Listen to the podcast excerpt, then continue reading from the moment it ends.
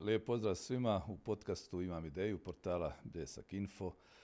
Ponovno, kao i uvijek do sada, imamo vrlo zanimljivog gosta, mladog gospodina Adnana Oručevića, direktora menadžmenta u tvrtki Zendev, za koju su vjerojatno mnogi čuli ukoliko prate scenu, a oni ostali će čuti kad pogledaju ovaj naš podcast. Dobar dan, dobrodošao. Dobar dan, bolje vas našao. Ja sam kazao da ste vi direktor u jednoj tvrtki koja je uistinu hit ovdje u našem području, tako se može kazati, po mnogim kriterijima, ali da malo prvo predstavimo i tebe. Ja ću ovako, pošto si ti mlađi, pa dozvolit ćeš mi ovaj, da, malo, da malo opustimo atmosferu. Završio si informatički fakultet ovdje u Mostaru i što još? E, pa završio sam e, studij na Fakultetu informacijskih tehnologija ovdje u, na Univerzitetu Džemal Bijedić. E, tokom samog studija također bio sam aktivan i u organizaciji Uniji studenata, a nakon toga kroz niz usavršavanja, evo nedavno sam završio dvogodišnju obuku Adiges Leadership programa. Zapravo Adiges je institut za change management, jedan od pet, glasi za jedan od pet najatraktivnijih u svijetu i evo upravo sam prije par mjeseci završio tu obuku, tako da ono aktivno radim na tome da je ono cjeloživotno učenje nešto zapravo na čemu se gradi budućnost i kompanije, ali i onoga što mi zapravo radimo individualno i kroz posao koji radimo. Kroz posao. I u sve to da kako dotekne vremena i za privatni život, oženjen, otac? A, da, svakako ovaj, oženjen, otac djeteta, sin, brat, tako da nadam se isto jako dobar radni kolega jer to je nešto što je u našoj kompaniji zaista na jednom zavidnom nivou. Lijepo. E, informatičke tehnologije su vrlo popularne. Evo svakodnevno čitamo da ljudi koji završe takva zanimanja, steknu takva znanja i zvanja, lakše pronalaze posao, naprave karijeru. Na koji način si ti otkrio da bi to možda bilo to područje i polje pa da se upišeš na fakultet informacijskih tehnologija? Je li bilo slučajno ili, ili je to baš bilo onako promišljeno? Pa vidite, e, i u to vrijeme kada sam ja upisivao studij informatike, zapravo tada je možda čak popularnije bio fakultet e, elektrotehnike u Sarajevu. I moram biti iskren, e, prvobitno sam se upisao na taj fakultet u Sarajevo, međutim, opet reći ću to da klima u Sarajevu nije nešto što mi je e, bilo tada odgovaralo i nekako sam osjećao e, prirodnije plavo nebo, e, više tih sunčanih dana da se preselim, odnosno da se vratim u svoj Mostar gdje sam prešao na studij informatike, odnosno fakultet informacijskih tehnologija i zapravo odatle se nastavlja ostatak te priče. Odlično. Gledao sam malo na LinkedInu, karijera je započela relativno onako skromno još gledajući, istražujući u kojem smjeru, kako je zapravo sve krenulo do dana današnjeg gdje se, gdje se sve radio? Ovako, e, nakon što sam završio e, informatiku, nakon što sam diplomirao, naravno i u međuvremenu je bilo dosta tih studentskih poslova, ali znate kako većina kod nas i biva ovdje u Bosni i Hercegovini, prvo da se ispune jeli, želje i roditelja, da se završi taj fakultet, da imamo zvanično to neko formalno obrazovanje i poslije toga sam aktivno krenuo u pronalazak pravog posla. Uh, moj nastavak, ajmo reći, te neke karijere u realnom sektoru je bio u jednoj, nije informatička kao takva, ali zapravo u to vrijeme bila uh, najveća retail kompanija, odnosno malo prodajna uh, kompanija u Bosni i Hercegovini gdje sam započeo kao prodavač u samoj poslovnici, a nakon određenog vremena bio sam i menadžer prodaje te kompanije. I to je zapravo bila neka dodirna tačka sa samim vlasnikom, odnosno suvlasnikom Zendeva Senadom, gdje smo se i upoznali kroz određene potrebe za informatičkom opremom, par nekih savjeta, mojih konekcija sa fakulteta. I onda smo shvatili da zapravo dijelimo poprilično slične vizije, e, dijelimo što je također vrlo bitno sličnu energiju i tu je nekako nastao neki, neka prirodna konekcija. Mada sada sa nekim iskustvom, kada bi se vratio u to vrijeme, uh, kada bi me neko pitao za savjet, vagao sam između kompanije koja je imala višegodišnje iskustvo sa jedne strane u kojoj sam imao jako dobru poziciju i kompanija koja je bila zapravo startup. I sad koliko je u tome svemu uh, logički donijeti neku stratešku odluku, možda i ne baš, ali svakako da, da, da sam prepoznao tu energiju i to mi je zapravo bio okidač da ukažem svoje povjerenje mlađoj kompaniji, tad sam vidio također određenu perspektivu, šta bih ja zapravo mogao doprinijeti toj kompaniji da postane jedan hajmo reći, IT hit, što je ovih dana za, zaista i, i tako. Jest. E, naravno, bez rizika ne možemo uvijek računati na uspjeh. To je dobro, ponekad preuzeti rizik, e, taj startup je počeo kada i kako se razvijao? 2016. godine e, Senad i Nikola, e, koji su suvlasnici, zapravo jedan i drugi dijele korijene sa Balkana. Senad, Senadov i otac i majka su iz Mostara, dok Nikolin otac je iz Crne Gore. Oni su se upoznali u Švedskoj, zapravo Nikola se i rodio gore, Senad je većinu svoga života proveo u Švedskoj i nekako su prirodno gravitirali ka ovome podneblju, ali ipak put ih je jeli, u, nakrstio u, u samoj, samoj Švedskoj. Tako da oni su donijeli odluku da će organizirati, ne, probati organizirati poslovanje na način da će se se nadvratiti pronaći kvalitetne radnike u Bosni i Hercegovini, a Nikola potražiti posao u Švedskoj.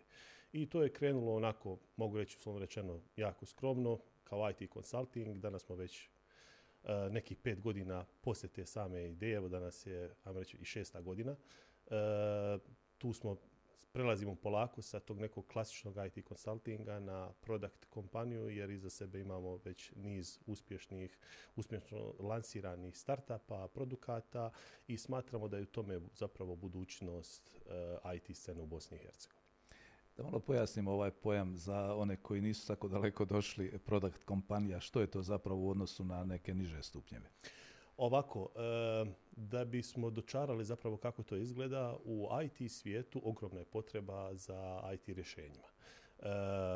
kompanije najčešće se u svijetu odlučuju na neke inovacije, a da bi popunili svoje znanje, svoje kadrove, oni gledaju da pronaću kvalitetno, kvalitetno reći, osoblje, odnosno kvalitetne IT stručnjake i nerijetko se bore sa sredstvima. Jeli, mlade kompanije najčešće glavni je problem e, kako doći do sredstava, kako financirati te svoje ideje. I onda se vrlo često odluče za sourcing svojih kadrova iz zemalja gdje je to jeftinije. Najčešće bude to Indija, međutim, e, za razliku od Indije i mi smo nekako ovaj dio Europe popularan po tome što smo E, kulturološki nismo na nivou Indije, mi otvoreno kažemo ono što mislimo, čak i otvoreni smo da iznesemo vlastita rješenja na određene izazove, što zapadni svijet jako mnogo cijeni. I to je do neke mjere e, naša prilika bila do sada, da dajemo tehnička rješenja na potrebe razvijenih tržišta. Međutim, e, sljedeća stepenica jeste zapravo da i mi iz ovoga dijela svijeta gdje smo sposobni, gdje znamo, gdje možemo, kreiramo vlastita rješenja. E, da li inicijalno da mi potaknemo sa idejom odavde, kao što je odnedavno naš e, startup Robinize, ili ćemo eventualno sa nekim uh, zapadnim kompanijama u kooperaciji uh, kreirati određena softverska rješenja, pa tako imamo sada već dvije kompanije, jedna je Hidroxa koja se bavi proizvodnjom i prodajom uređaja koji tretira hiperhidrozu, odnosno prekomjerno znojenje, konkretno znojenje dlanova.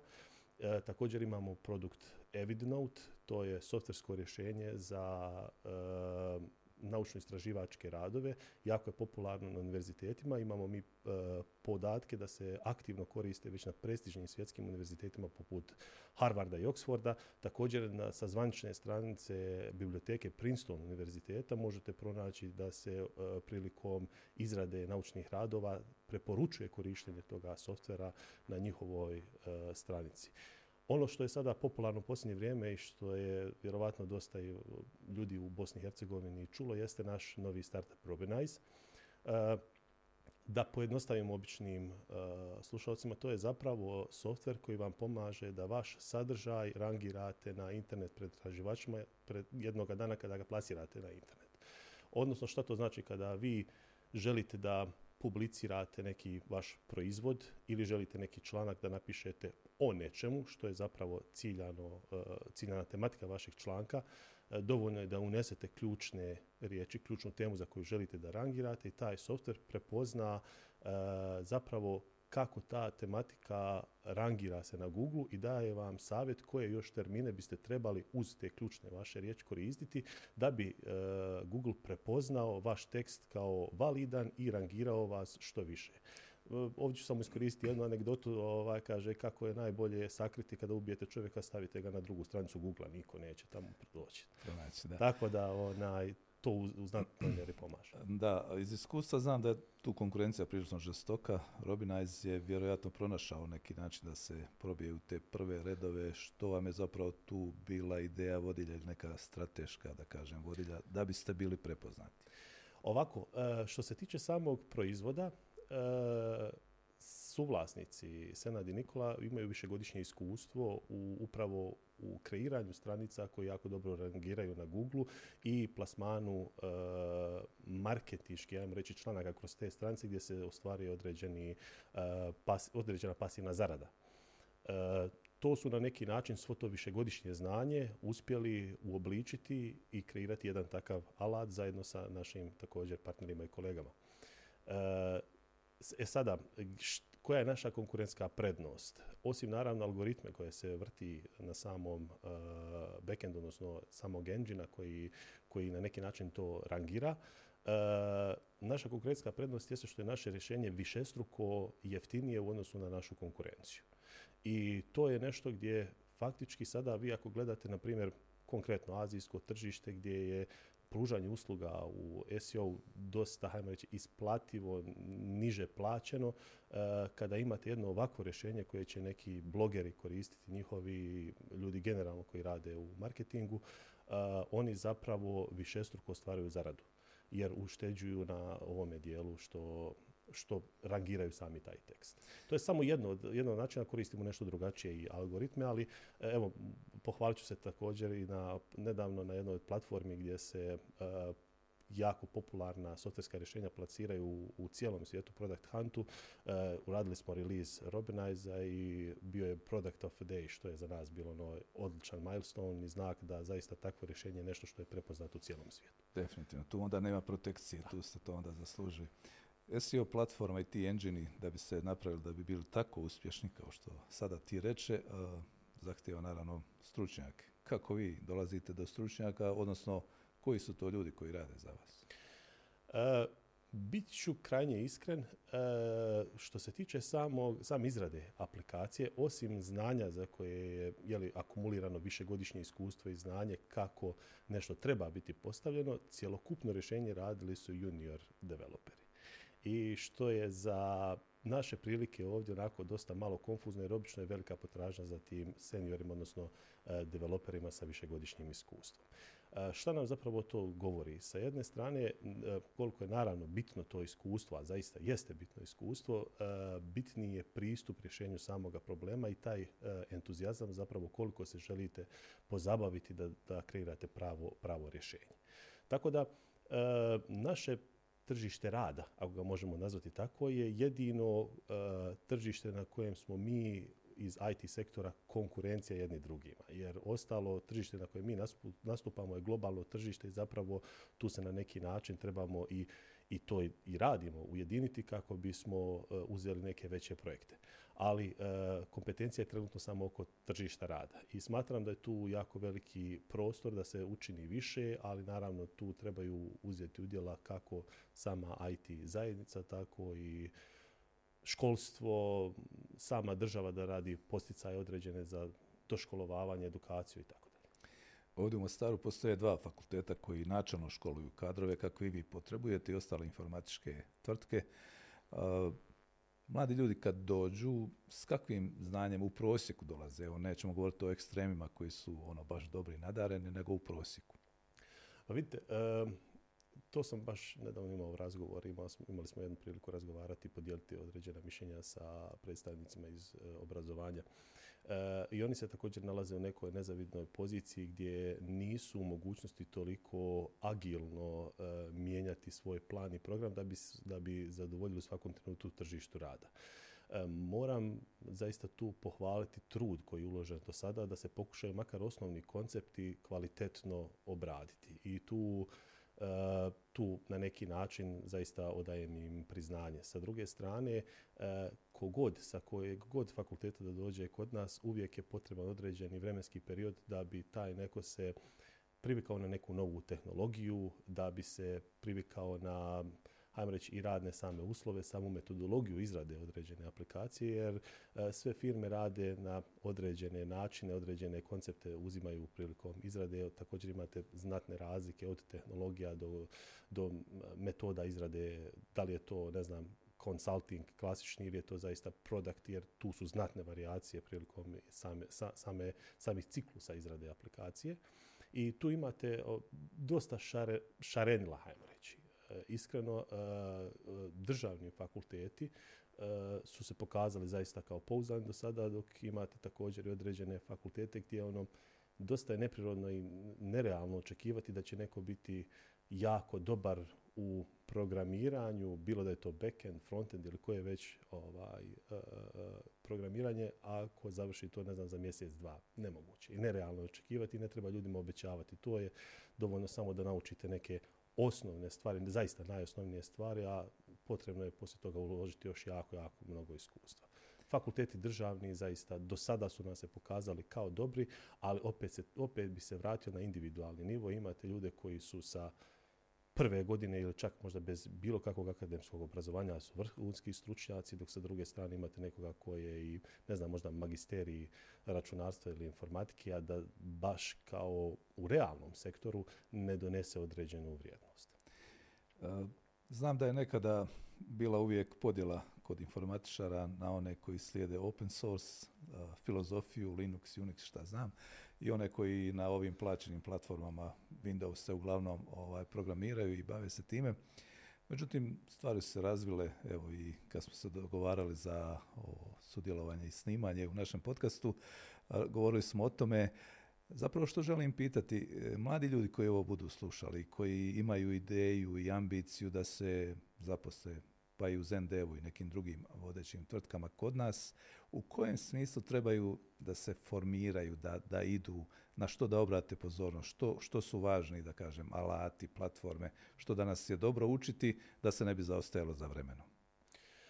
Pa vidite, generalno tu da postoje neka pravila ne postoje. Postoje samo manje ili više atraktivne e, platforme. Sa druge strane, također tržište u velikoj mjeri e, diktira i šta je ono zapravo za čime je potražnja. U ovome trenutku velika je potražnja za što se tiče backend tehnologija za Pythonom, što se tiče frontend tehnologija za Reactom ili ako se radi o mobilnim platformama React Native.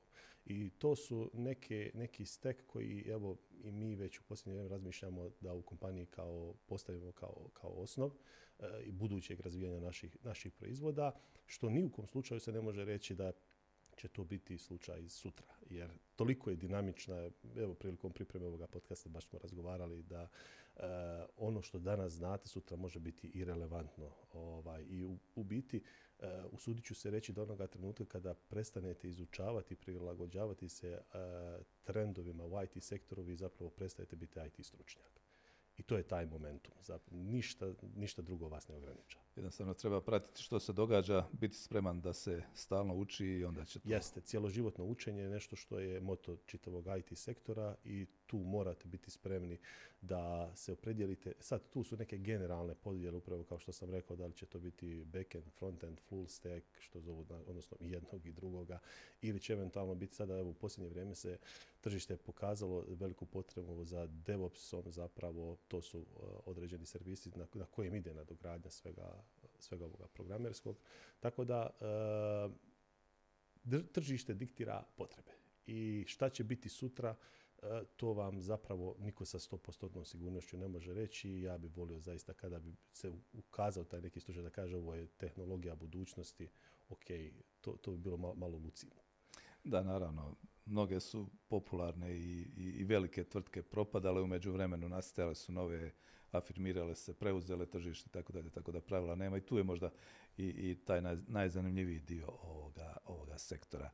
Zendev inače ima, čini mi se, jednu ovako humanu filozofiju kada je u pitanju odnos prema samim uposlenicima, djelatnicima, putovanja, team building, pa čak i sudjelovanje u raspodjeli ostvarene dobiti i tako dalje. Kako vi to sve organizirate? kako stvarate tu pozitivnu atmosferu? Pa ovako, e, obično e, je pravilo, neko nesuđeno pravilo, da je filozofija kompanije zapravo produžena filozofija ideje poslovanja vlasnika a tu su zaista vlasnici onako ljudi koji su imali tu priliku da odrastu u jednom demokratskom, maksimalno demokratskom društvu i gaje taj neki duh jednakosti gdje se na neki način i ono što primijete da je vrijednost koja je donesena u, firmu od strane uposlenika treba na neki način i vratiti uposlenicima. I zapravo mislim da je to ključni taj neki momentum gdje su vlasnici zapravo spremni da dijele sve ono što jeste firma sa ljudima koji čine tu firmu.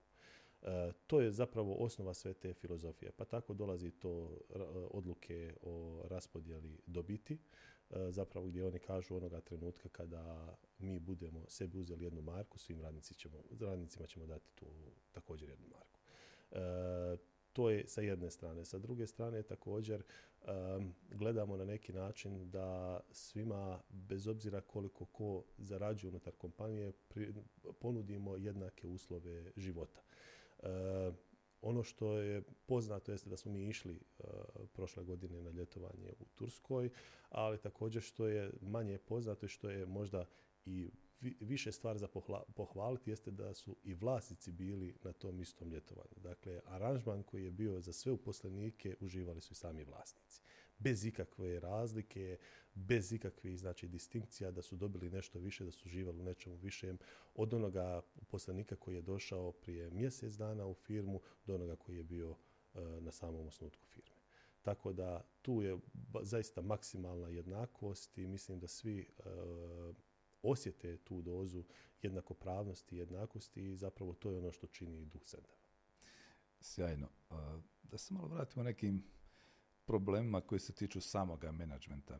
Evo, developeri, dizajneri, programeri, oni imaju svoje izazove na način ih rješavaju kako najbolje znaju i umiju. Menadžeri imaju kod nas u Bosni i Hercegovini i neke dodatne probleme u upravljanju tvrtkom. Uvijek se mora malo nositi sa okružjem i sa nekakvim možda stvarima koje nisu baš najbolje u smislu stvaranja poslovne atmosfere. E, što bi trebalo recimo ovdje još poboljšati, ne samo za vas koji ste već uspješni, nego za one sve koji se žele baviti poduzetništvom na takav ili sličan način, pa da to brže krene ovdje. Kako čitavu tu administraciju malo možda fleksibilnijom učiniti u Bosni i Hercegovini? Pa vidite, e, prilikom organizacije samoga poslovanja tu imate različite spektre izazova. Od toga izazova same administracije koja je neopravdano kompleksna, po mom makar mišljenju. To, mnogo toga se tu može i automatizirati i pojednostaviti. E, sa druge strane imate niz nelojalne konkurencije koja na ove ili na one načine nudi plate ovakvog ili onakvog e, spektra. E, onda imate također tu e, izazove interne gdje zapravo nerijetko e, što je to opće poznato u menadžmentu da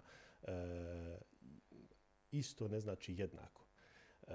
zapravo nečije su potrebe više, nečije su potrebe manje i vi imate tu niz nekih izazova sa kojima se mi zapravo suočavamo. Sad što se tiče same, samog okruženja u Bosni i Hercegovini za privatnike, tu imamo jako mnogo stvari koje bi se mogle ubrzati i smatram da će one se i trebati ubrzati ako mi želimo da Bosna i Hercegovina bude podneblje gdje je dobro otvoriti kompaniju, kompaniju i ponuditi prilike. E sad, volio bih također i to posebno naglasiti za mlade ljude, pogotovo koji se nalaze u svijetu, a potiču sa ovih prostora.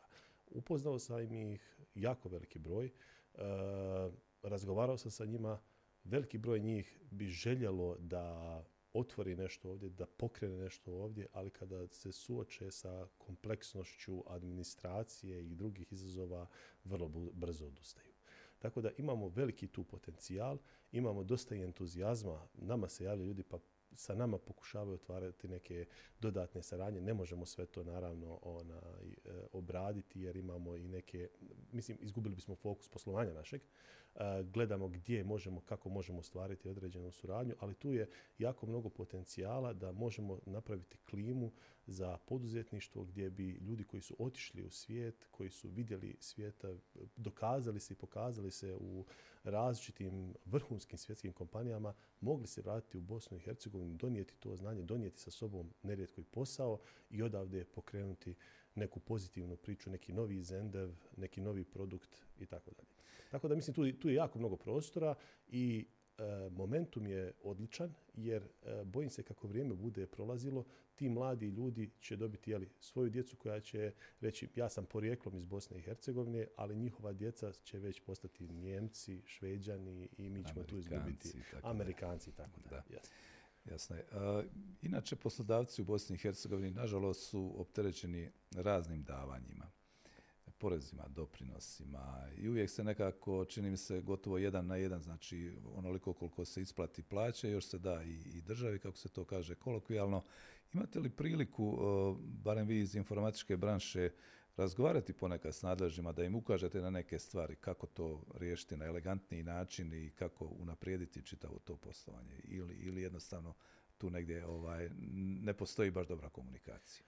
Pa vidite, e, mi imamo sa strane poslodavaca e, svoje izazove, ali država ima svoje izazove. I onda njima je to odmah pražnjenje budžeta i nisu baš blagonakloni za te neke pregovore kada se tiče o, o, o smanjenju nameta i svjedoci smo sada šta se dešava i sa rastom cijene nafte i ostalih uh, energenata, tako da e, tu ne možemo baš naći na neko razumijevanje. Ono što smatram da se može uraditi, da mi u IT sektoru nismo baš na toliko udaru, ali sigurno neki drugi sektori jesu. Mi to možemo izdvojiti i nismo neko ko se, ko se spori oko toga. Drugim, drugim sektorima je to veliki izazov.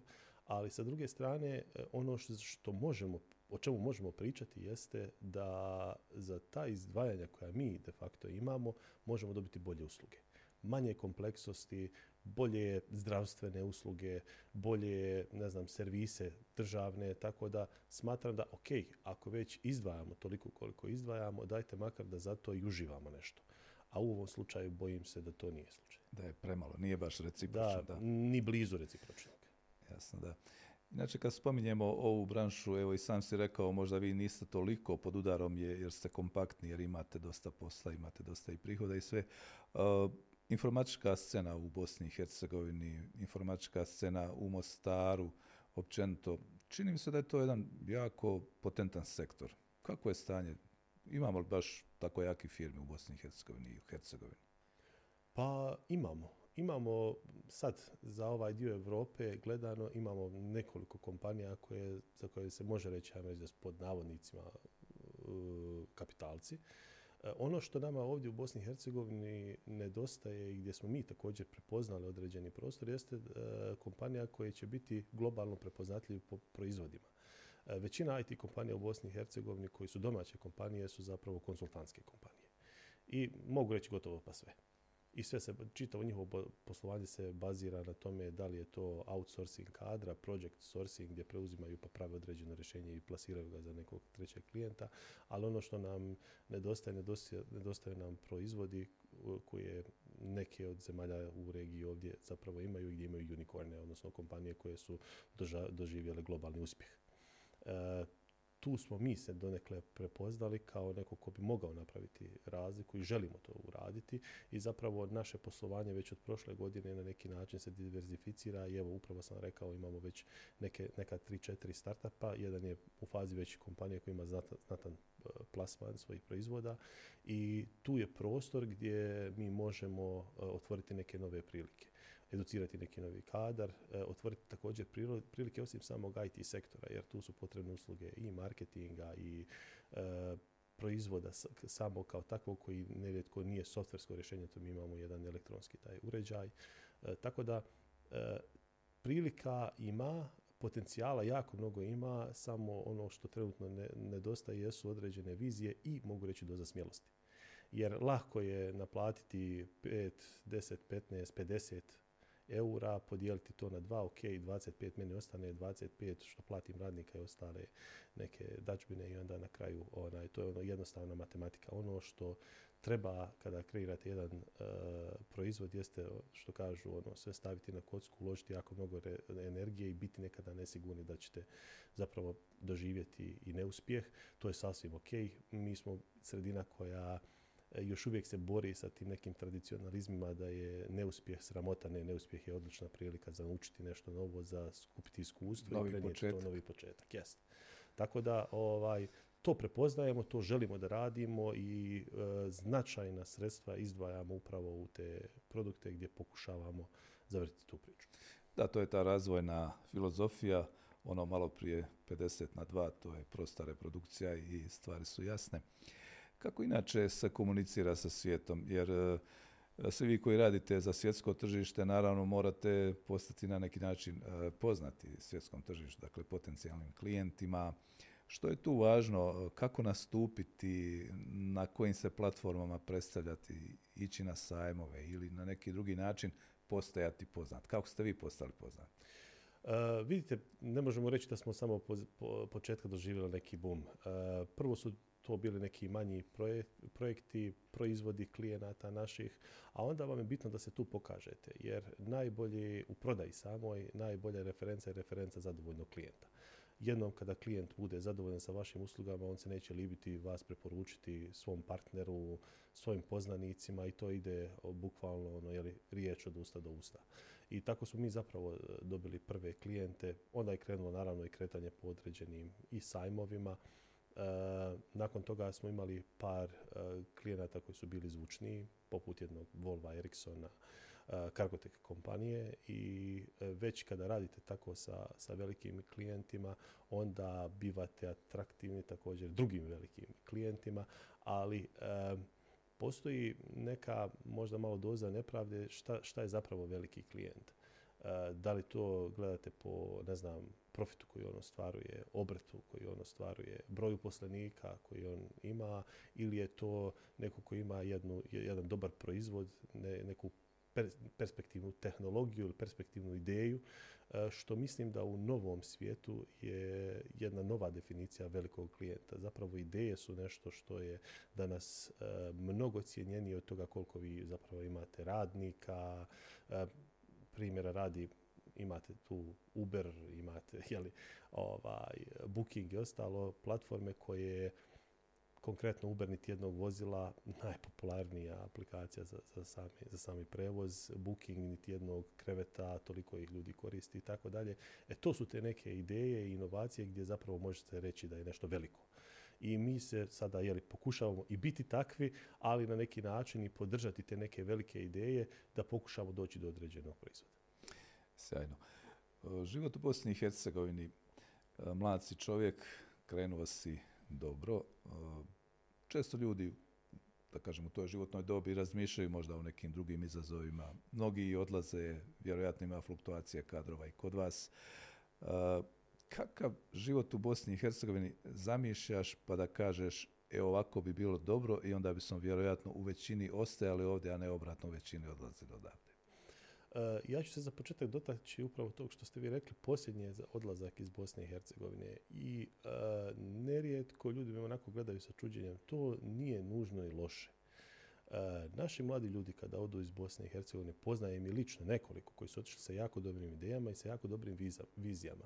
Oni odu, plasiraju svoje ideje, plasiraju svoje vizije, ali dobar dio njih ima negdje u svojoj posvijesti ili otvoreno komunicira, planiram da odem, da plasiram nešto, da se vratim i donesem e, neko novo znanje, neki novi produkt i neke, neke nove prilike za, za, za samo tržište Bosne i Hercegovine. Smatram da je to u neku ruku jako veliki potencijal, ali to je izazov za državu, da prepozna taj potencijal, da napravi mikroklimu, da se upravo ti ljudi koji su a evo silom prilika jesu, otišli iz Bosne i Hercegovine da pokušaju sebe ostvariti na svjetskom tržištu, da imaju mogućnost da dođu u Bosnu i Hercegovinu, donesu znanje i projekte i otvore neka nova radna mjesta.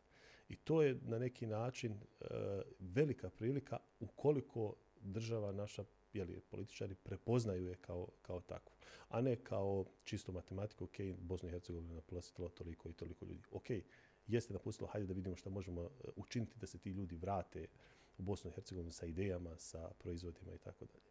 E sad što se tiče same ovaj, fluktuacije kadrova i onoga što se može učiniti ovdje u, u Bosni i Hercegovini, jedna stvar jeste napraviti klimu za poduzetništvo i mi pokušavamo sada i aktualno razgovarati sa predstavnicima vlasti da imaju više razumijevanja za nekoliko elemenata koji su zapravo ključni da bi se poduzetništvo na neki način podstaklo u Bosni i Hercegovini i odagnao na neki način strah onaj od samoga neuspjeha. Da država i možda na neki način amortizira subvencijama same sve te troškove realizacije određene ideje. E, to je jedna stvar. Druga stvar jeste kvalitet samoga života. Ja imam nekoliko prijatelja svojih koji su e, jako dobri IT stručnjaci, ali su otišli iz Bosne i Hercegovine iz jednog jedinog razloga što, citiram, ne znam u kakvom okruženju će živjeti moje dijete.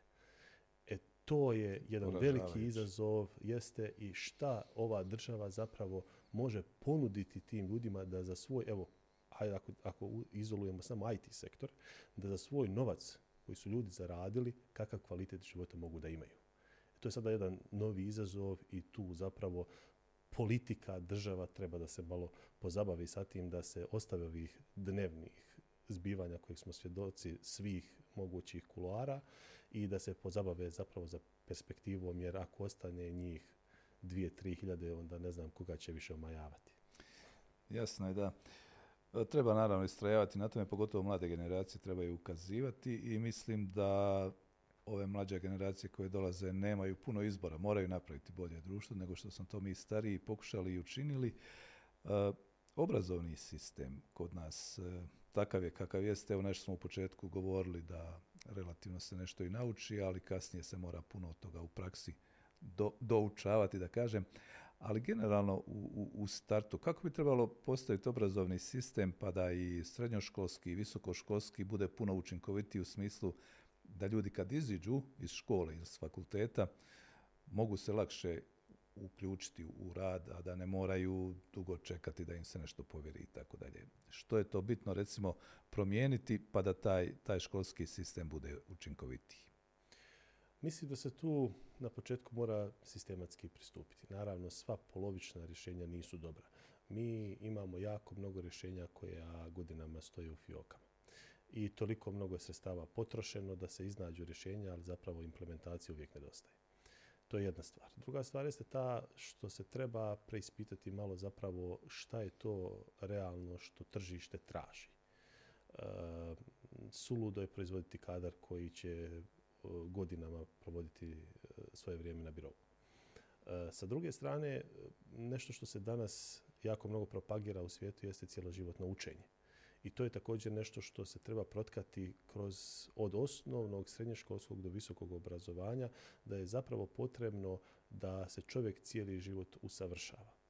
E, ja sam, evo u razgovoru sa vama spomenuo, e, nedavno smo razgovarali sa predstavnicima e, akademske zajednice i povukao sam zapravo jednu paralelu koliko je slikovito gledano taj koeficijent same promjene, koliko utječe i na obrazovni sami sistem. E, ako ćemo uzeti za primjer e, visokoškolsko obrazovanje koje po Bolonji sada traje nekih 8 godina, Zamislite da u ovom trenutku radite doktorsku dizertaciju iz neke tehnologije koja je bazirana na Internet Exploreru koji je prije 7-8 godina bio druga najpopularnija platforma za pretraživanje interneta jako popularna, jako mnogo prilika i vi ste tada se odlučili da ćete praviti određeno rješenje bazirano na toj platformi i danas branite doktorsku dizertaciju, a zapravo prema posljednjim podacima mislim da je 15. juna, jula ove godine ta platforma zvanično se gasi. I imate doktorsku dizertaciju iz nečega što više ne postoji, jeli? odnosno koji se bazira na nečemu što više ne postoji. Toliko je e, zapravo taj koeficijent promjene i e, generalno moderno društvo ne trpi neke, uh, reći, neagilne sisteme. mora se nešto učiniti da sistemi, pa i sistemi obrazovanja budu agilniji. Ja razumijem da postoje određena ograničenja i sa tim sa tim se mogu do neke mjere pomiriti, ali postoje ograničenja koja su realna i stvarna, postoji nešto što, nešto što nije realno i nešto na čemu se može raditi. Tako da mislim da tu mora biti malo više sluha. Adnane, toliko ugodna priča da bismo mogli pričati ovako, čini mi se, satima, ali zadržat ćemo se u nekoj mjeri koju smo odredili da jednostavno ovo što je rečeno bude ljudima slušljivo, podnošljivo. Pa ovako na samome kraju i u kontekstu ovoga što sad rekao da se stvari tako dinamično razvijaju da za 7-8 godina nešto postane deplasirano, čisto da vidimo malo uh, kakvi su daljnji planovi, kakve su vaše vizije, kud će cijela ova priča ići sa Zendevom i svim drugim vašim projektima. Pa definitivno da budućnost Zendeva mi vidimo sa e, poslovne strane u proizvodima i to je nešto ka čemu ćemo mi e, težiti. Također sa strane samoga e, Zendeva kao kompanije profit share je po, moj, po mom subjektivnom mišljenju rekao sve zapravo želimo ono sve što zaradimo da podijelimo sa našim uposlenicima koji su de facto ovo društvo u kojem mi jesmo. Tako da e, kroz razvoj kompanije, kroz dijeljenje svega toga što mi zapravo i zaradimo, želimo razviti neko novo društvo, stvoriti neke nove prilike, pomoći nekim novim generacijama da e, mogu imati, hajmo reći, jedan servis, jedno mjesto gdje će razviti svoje ideje. E, to je jedna stvar. Druga stvar je također otvoriti vrata našoj dijaspori, pogotovo perspektivnoj dijaspori, da mogu, da imaju svog partnera u Bosni i Hercegovini s kojim će moći sarađivati, s kojim će moći e, bez ikakvog, e, e, bez ikakve bojazni da će se, što mi kažemo narodski, ono, jel, obrukati na tržištu, ovaj, stvariti određenu poslovnu saradnju, preporučiti ga i surađivati. To je na neki način naša vizija za budućnost gdje želimo Bosnu i Hercegovinu postaviti na neku kartu nekih novih proizvoda, digitalnih proizvoda, pa ne samo i digitalni, na kraju krajeva mi imamo i taj E, tu hidroksa kompaniju gdje imamo i elektronski uređaj o kojem razmišljamo da i razvoj samog elektronskog uređaja započnemo u Bosni i Hercegovini. Tako da jako mnogo, imamo e, e, dosta ideja, imamo jako mnogo entuzijazma u tom polju i nadamo se da će pa i jedan dio toga da zaživi ovdje, kreirati će neke nove prilike, neku pozitivnu priču. Vidio sam malo usput da, da je bilo i nekih medijskih projekata, također nekih kao podcasta ima li tu nešto? E, jeste. E, imate podcast od e, suvlasnika, takozvani Business Bits, Senada Šandića, gdje pokušavamo izazove s kojima smo se mi suočili u razvoju našeg poslovanja podijeliti sa javnosti ovdje u Bosni i Hercegovini. I ako povučete određene paralele između onoga što mi e, plasiramo u javnost i onoga što mi de facto radimo, vidjet ćete da e, naš fokus je mladi perspektivan čovjek. I mi želimo da e, našim budućim naraštajima otvorimo mogućnost da, da iz jedne male sredine malog dijela, ajmo reći, Europe, da, da zapravo dospiju u čitav svijet. Mi smo donekle probijamo taj led, ali ako smo već mi imali određene izazove da dođemo do jedne platforme kao što je Product Hunt i da plasiramo proizvod i da budemo Product of the Day, što je svakako za nas uspjeh, hajde da to, taj put podijelimo sa nekim ko će moći svoju ideju plasirati na jednoj takvoj platformi. Ne da i drugi opet moraju probijati led, ok, evo podijeliti ćemo iskustva iz jedne oblasti, iz druge, iz treće i četvrte, pa ako neko uspije da iz toga izvuče određenu korist i da mu makar e, energije koliko je potrebno da svoju ideju plasira u svijet smanji za 25%, mi ćemo biti presretni. Super. Adane, hvala za gostovanje i nadam se sljedeći put da ćemo pričati poslije jednog kvantnog skoka poslovnoga i svakog drugoga. I evo, drago mi je da ste našao vremena za nas. Hvala još jednom. Hvala i vama, lijep pozdrav. Gledali ste podcast Imam ideju. Naš gost bio je gospodin Adan Oručević, managing direktor eh, kompanije Zendev. Poslušajte ga, slušajte što je rekao i gledajte da nas gledate.